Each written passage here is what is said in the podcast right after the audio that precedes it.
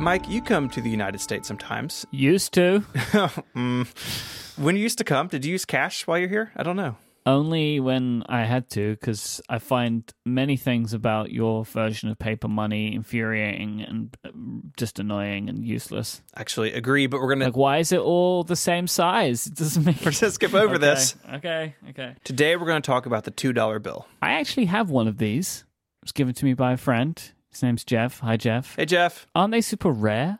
Not as rare as you may think, so don't base your retirement on this. Okay. Before we get to all this, though, we need to jump into some currency history.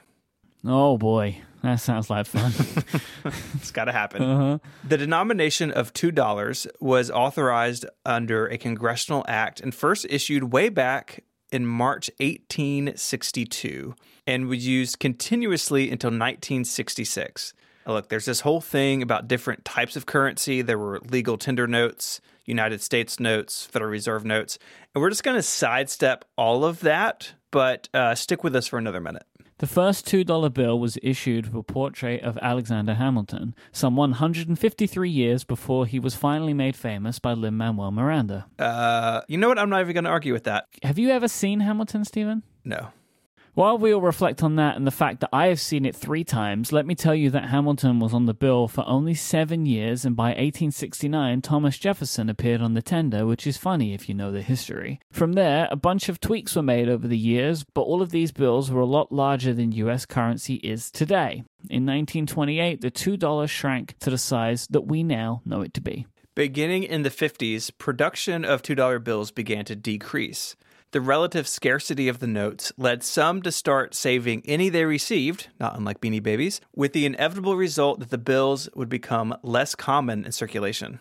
But unlike Beanie Babies, they go down in value over time.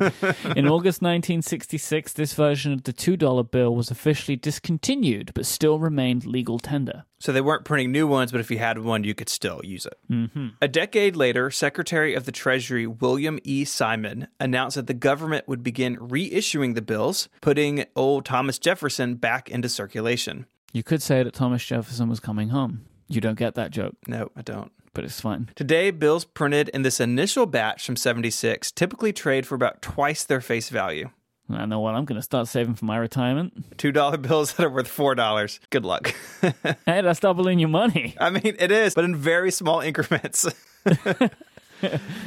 More than half a billion series of this style of $2 notes were printed, and a very large number were saved and hoarded by people like Myke upon their original issue. A typical single uncirculated 1976 style $2 bill may only be worth slightly above its face value.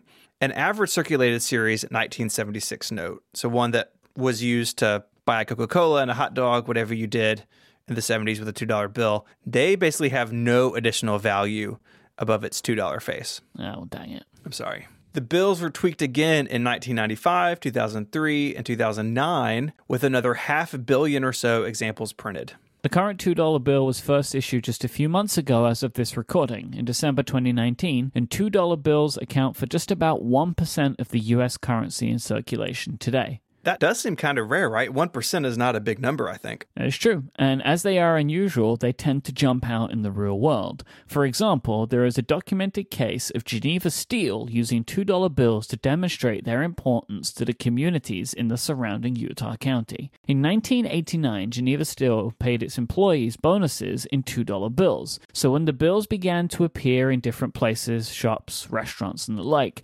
people started to recognize the importance of the company to the local economy because the more you saw these bills, the more you saw Geneva Steel's money on the move. That's really clever. I like that. It's very good. It's very good. Uh, use of the $2 bill is also being suggested by some gun rights activists to show support for the Second Amendment, particularly at stores that allow open carry or concealed carry of weapons on their premises, which is a whole big thing that I don't want to get into.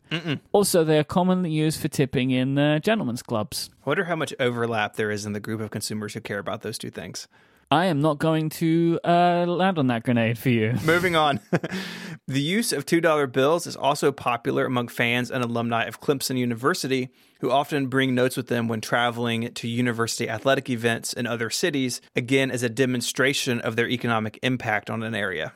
In recent years, some individuals have become ambassadors for the $2 bill in an effort to popularize its use in everyday life. We have a video by one such individual, Casey Neistat, in the show notes. It's a really good video. It is a very good video. As you would imagine, a rare currency sometimes causes issues in the real world. It can lead to confusion at points of sale by people who may think that they are fake, like $3 bills.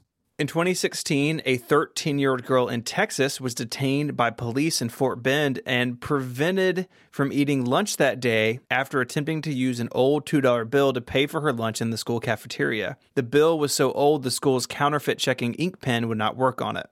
Your bill's so old, like it sounds like a really weird, uh, like playground insult.